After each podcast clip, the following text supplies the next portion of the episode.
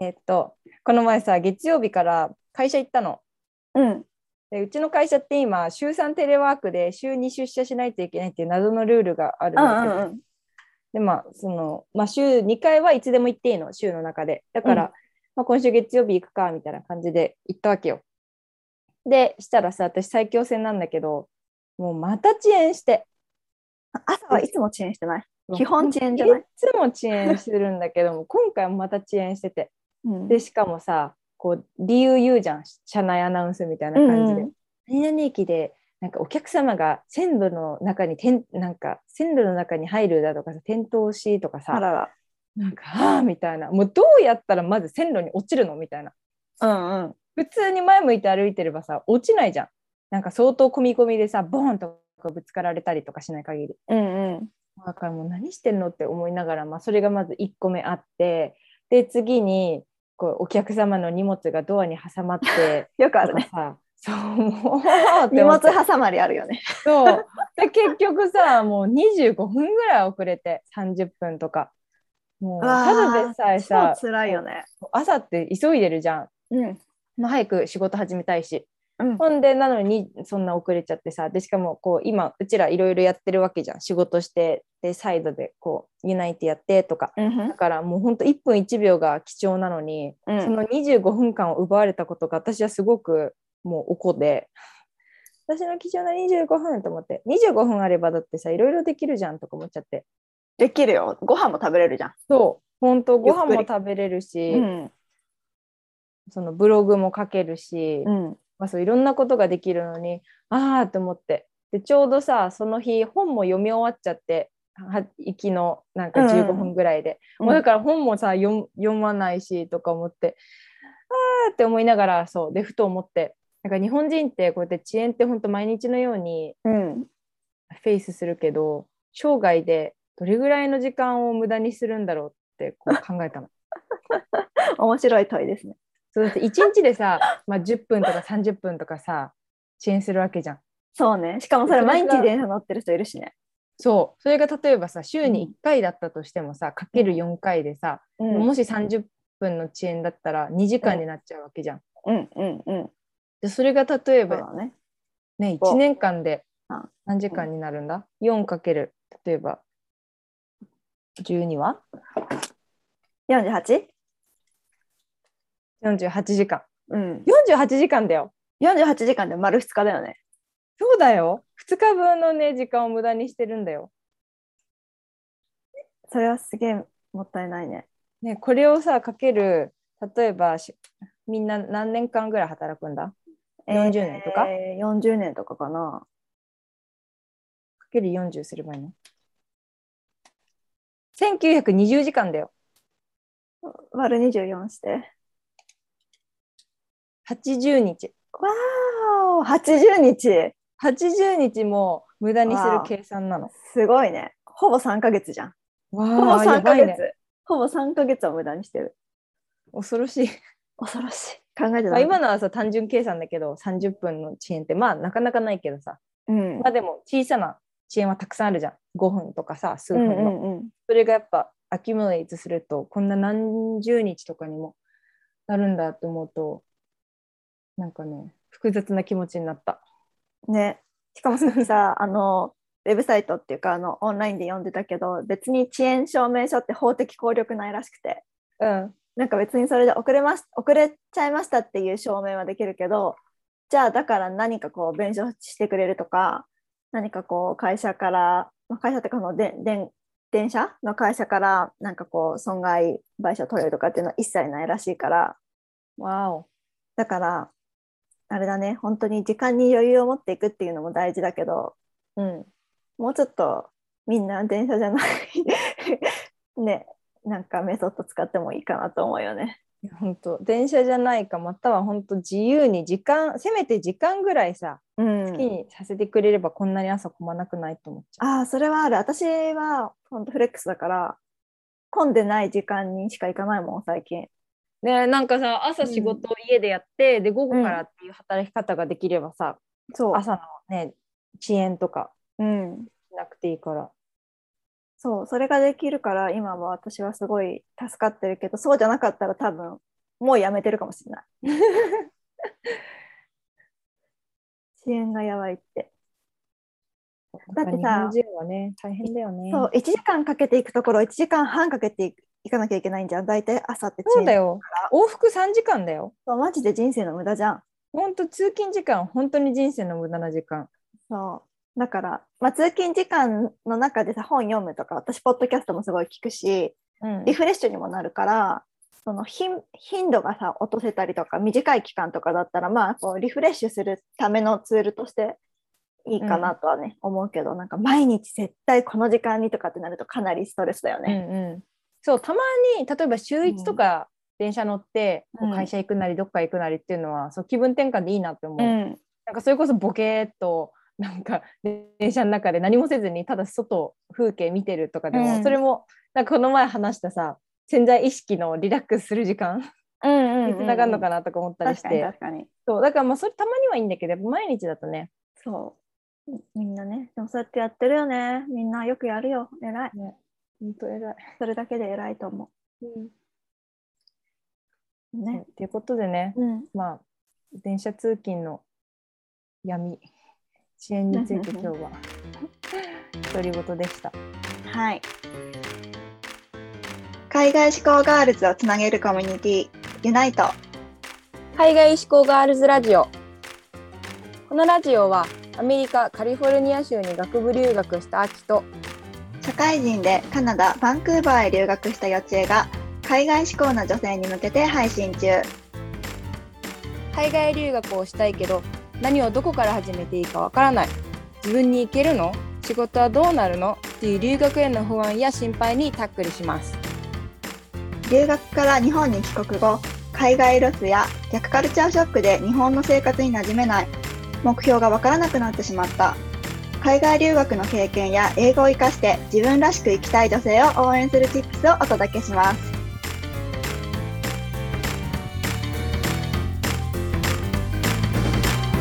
じゃあ今日の本題に入っていきましょうはい、と今日からちょっとこうシシリーズっていうか何回かに分けて私と秋が帰国してちょっとこう闇というか暗黒なハードシップから立ち直るまでのストーリーっていうのを、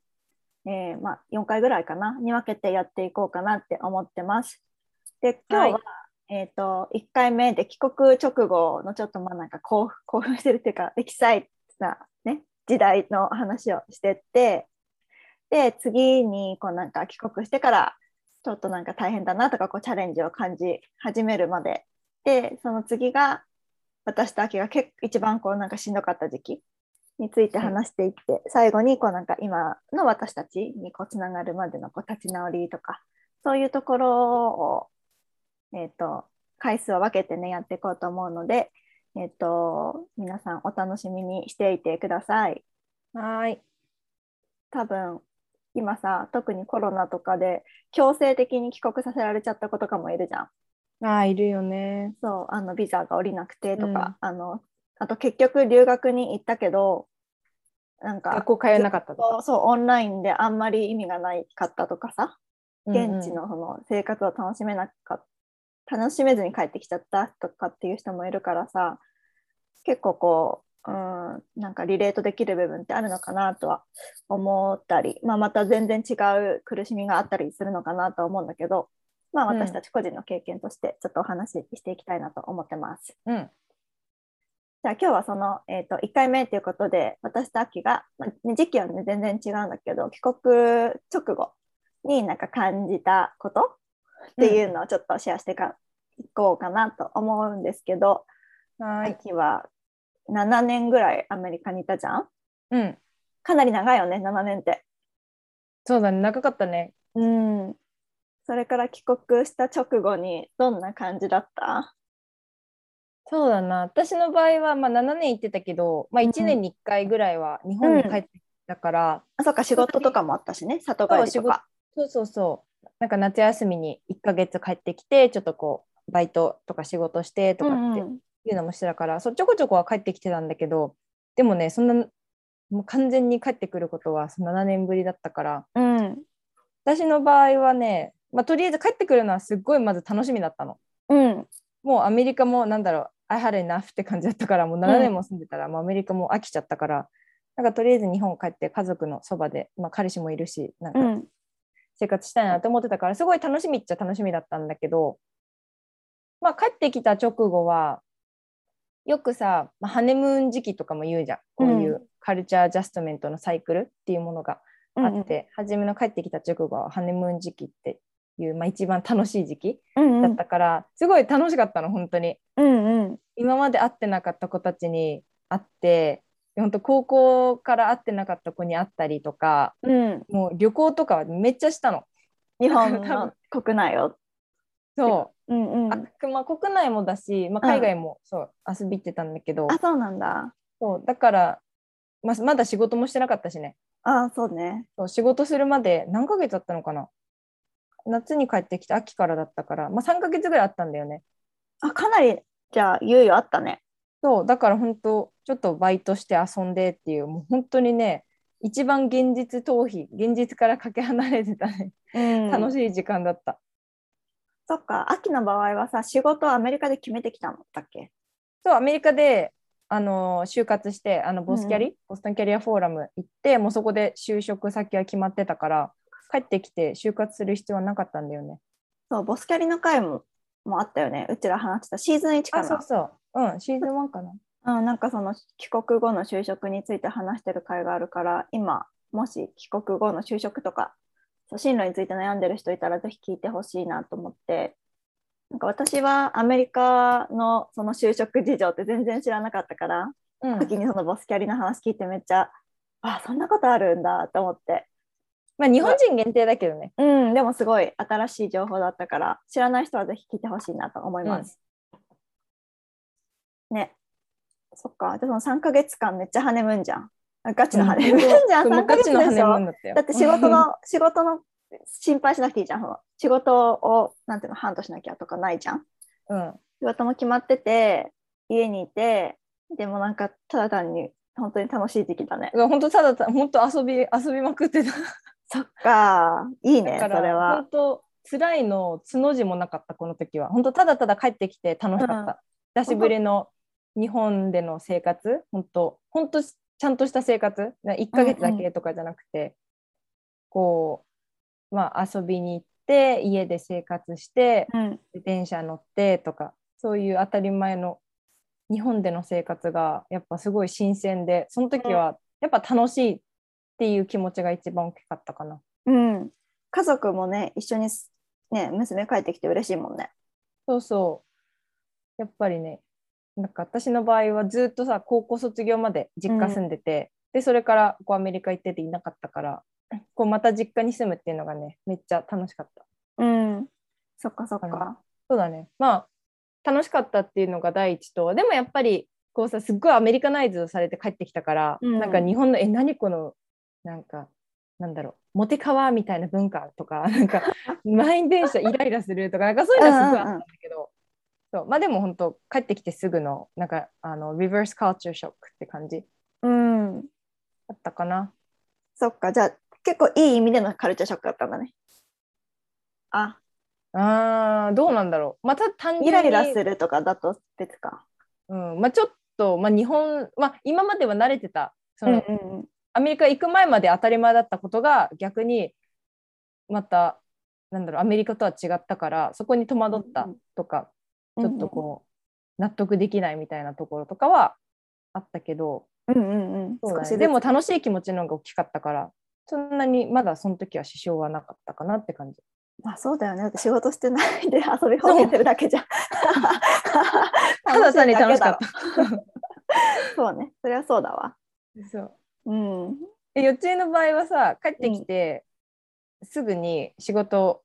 探し始めたり仕事をし始めたの幼稚園はどういう帰国後ストーリーがある私はね、あのー秋と一番違うところは仕事が決まってなかったっていうのが一番違うね。んだから、その、カナダにいる間に決めてくるっていう頭もなかったし、うんそういう多分キャリ、ボスキャリみたいなやつも多分、おそらくカナダにはなかったから、そういう機会にも恵まれず、普通に帰ってきて、だから一番の違いはそこかな、その仕事をしないといけないとか、その、なんだろ次が決まってないことに対するストレスって私結構あったかも。ああうんうんうんしかも予定はさそういうすごいプランニングとかよ前のよんこの先の予定をさすごいしっかり立てたいタイプじゃんそうそうそだからそういうタイプの人がさ次決まってないってすごい心配だよねう。うん、すっごい心配だった。まあでも本当に帰国の直直後直後はうんまず日本のコンビニの素晴らしさに感動して、 いやわかる あのさ、普通に今、私今でも普通に買うんだけど、あの、コンビニのあの、なんていうの、こんな130円とかさ売ってるさ、抹茶ラテとかあるじゃん。あの紙パックに入ってるやつ紙パックってか、うん、そうプラスチックみたいな、こうストローのやつ。なんだろう、マウントレーニアみたいなやつに入ってるあやつはいはいあうんうんうんれのなんか抹茶ラテとかが、もうクオリティがめっちゃ高くて、うんなんかあんまり別に抹茶ラテとか日本にこの今の状況では飲まないんだけどスタバでもうで別に頼んだりとかしないんだけど、なんかその日本に帰ってきた直後にそのコンビニに寄った 時になすごいなんかあこれめっちゃ飲みたいと思って飲んだ抹茶ラテがめっちゃうま くて日本のコンビニ最高じゃないと思ってさ うん、だし広いし清潔だしなんいやかそれ清潔ね品揃えの良さも品揃えの良さ品揃えが綺麗うん散乱してなあい綺麗だねそうう、んうんうんし、なんだろう、めっちゃ美味しいものがある。おにぎりとかも美味しいし、おせんべいとかもう安いし、もう最高じゃんと思って、 そうコンビニショックっていうか、そのコンビニの出来の良さ、クオリティの高さに衝撃を受けたそうだねのがいいのかな。そう、カナダもあるけど、まあ、私、バンクーバーだったから、本当都会だ、そうだったからさ、セブンイレブンとかあったけど、もう全然違うよね、クオリティが。うんうん、だからそういう意味ではコンビニめっちゃすごいって思ってでなんかさ誰誰だっけななんか私の今働いてる職場の同僚でうん日本にしばらくいてね1年か2年ぐらい住んでてアメリカに帰った子がいてさその子にさ何が一番恋しいって聞いたらコンビニのおにぎりとコーヒーって言ってて なんかコーヒーコンビニで買えんじゃんちゃんとしたやつ今は特にさあの美味しいよね最近のコンビニコーヒーねちゃんとひ豆から引いてくれるやつさ、なんか彼女たちがいた時はもうそれがあったから日本に12、うん年前からあるからなんかコンビニのおにぎりとコンビニのその引いてくれるコーヒーがもう本当に恋しいしすぐ出てくるしめっちゃ安いじゃんうん150円とかで飲めちゃうからさうんであったかい出来たてのコーヒーができてもうそれが一番恋しいって言われて そっかと思って私じゃないんだと思ってコンビニ日本のコンビニね そうそうまあ、外国人も大好きだよね、日本のコンビニ。そう、本当そう思うよ。だからね、それぐらいコンビニは本当すごいなと思って。うん、で、帰国直後の私も、ずっと前だけど、やっぱコンビニのクオリティの高さにはかなり感動したうん、し、まあ、秋と一緒で、しばらくは家族と一緒に住んでたからさ、家ないじゃん。職場、仕事決まってないから、とりあえず家にいたんだけど、でもなんか私は逆に家にいるのは結構ストレスだったかも。本当。うん、なんか超田舎だからさ、私、出身が。うん。それこそさ昼間プラプラしてたら何もしてない人みたいじゃ ん。え目立つわけよきんあの、はいは田舎って。うだん、からなんかなんかよしえちゃん帰ってきて何もしてないのみたいになるからうん、そういうのも1ヶ月ぐらいはまあいいけどそれ以降はやっぱりその地味になんかストレスに感じ始めて、仕事探さなきゃっていうストレスがかなり一番大きかったかな。うん、そうだから仕事決まって次が決まってないっていうのは私はもう性格的にすごい不安だった。いや、わかる、怖いよね。うん、そうだかでらもさ、秋そがの、週、ううんん、秋がさ仕事決まってて3ヶ月遊べたのめっちゃ今聞いて超ずるいじゃんと思っちゃった。一番いい私じゃはん。次決まってないと怖いからさ、うん帰る前にもう仕事探していかないとと思って。うんうん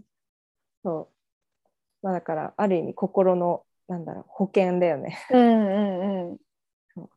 でもさ、予定の場合は日本帰ってきて、まあ、ちょっとこう、実家帰ってこう、のんびりする時間とかもあったと思うけど、うんもう2ヶ月目ぐらいからは本格的に仕事を探し始めて東京の方戻ってきたの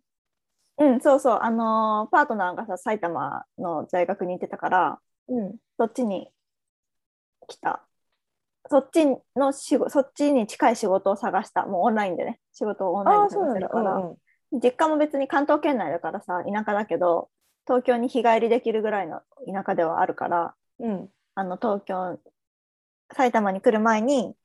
東京でいくつか就職活動みたいなやつをやってでなんか埼玉に支社があるみたいなところで最初は就職をしたうん。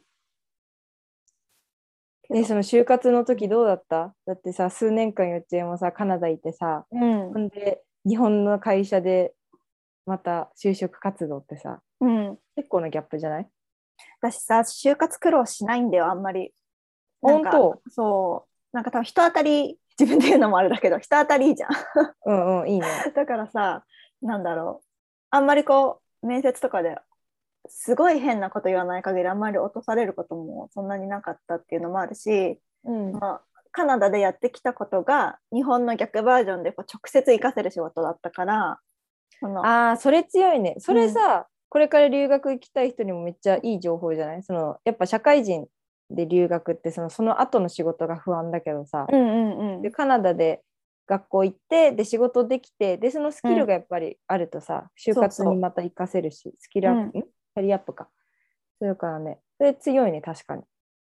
だからそのカナダに行った意味もある仕事っていうか、うんストーリーとしてすごいうまく描けるような仕事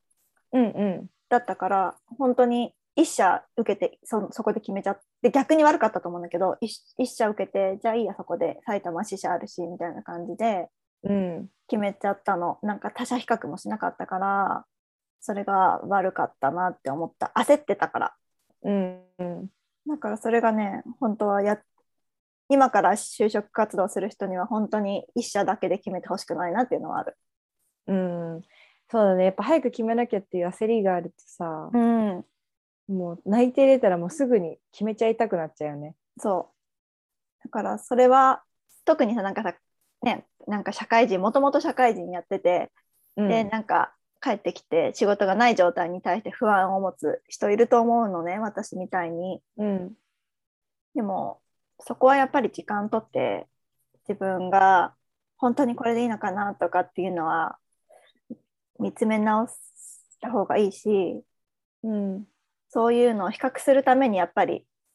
数社は同時で受けるべきだなってすごい思ってるから今今後もしやるとしたらね転職活動うんだからもしこれから転職活動とかさ仕事を始める人はね、一社だけで決めない方がいいと思うよ。うんうん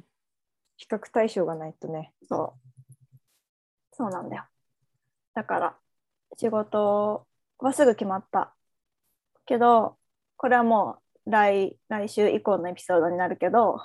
そこから私のこう少しずつハードなじ時代というか、うんちょっとこう違和感だったりとか辛い時期っていうのが始まる感じ上昇に過ぎないって感じ、序章本当 チャプター1もうチャプター1どころかまだなんて言うんだっけこのプロローグぐらいだよそうねそうそうそう今のプロローグっうんていう感じだよねだから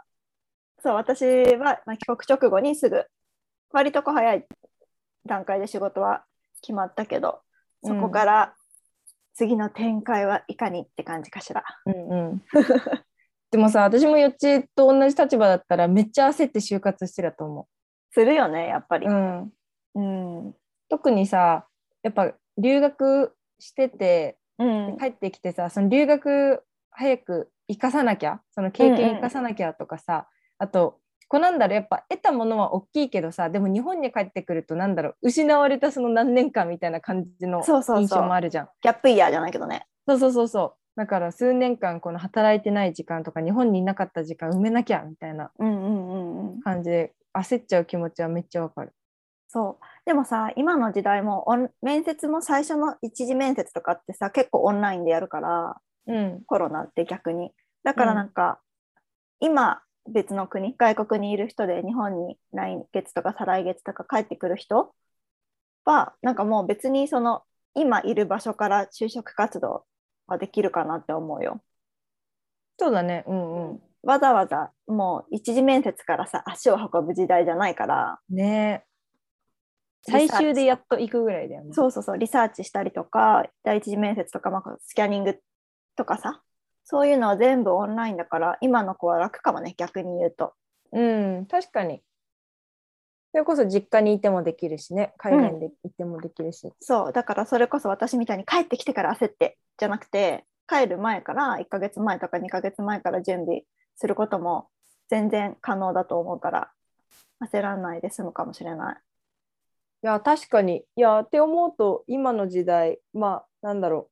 コロナがなってなかったらさ、多分ここまでオンライン面接とかも発達、発達っていうか日本は使ってなかったかもしれないじゃん。アうんうん、結構メリカはだいぶ使ってたけど、オンライン面接は。うん、だからまあにだって3年とか前だったら第一次面接から行ってた気がするよ、うん日本は。ね。って思うと、なんか、COVID worked in our favor っていう感じもあるよね。そうだね。グッドウェイにも動く時がある。うん。そう、だからみんな焦らずに、プリペアしてください。 ね、ちゃんとさ、プリペアしてればさ、しかも会社はやっぱ欲しいと思ってくれるからさ、うん、やっぱ焦って焦って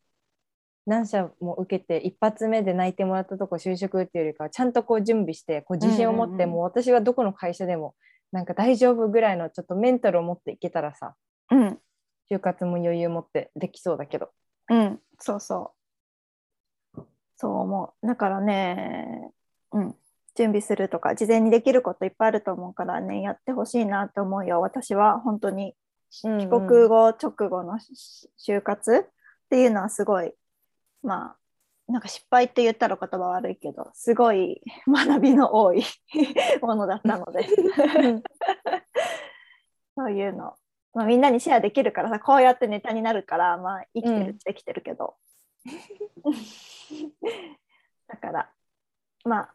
参考にしてもらえればなって思います。 はーい、うん、またね、こじうゃあ次回以降で、うん、うちらがちょっとずつ、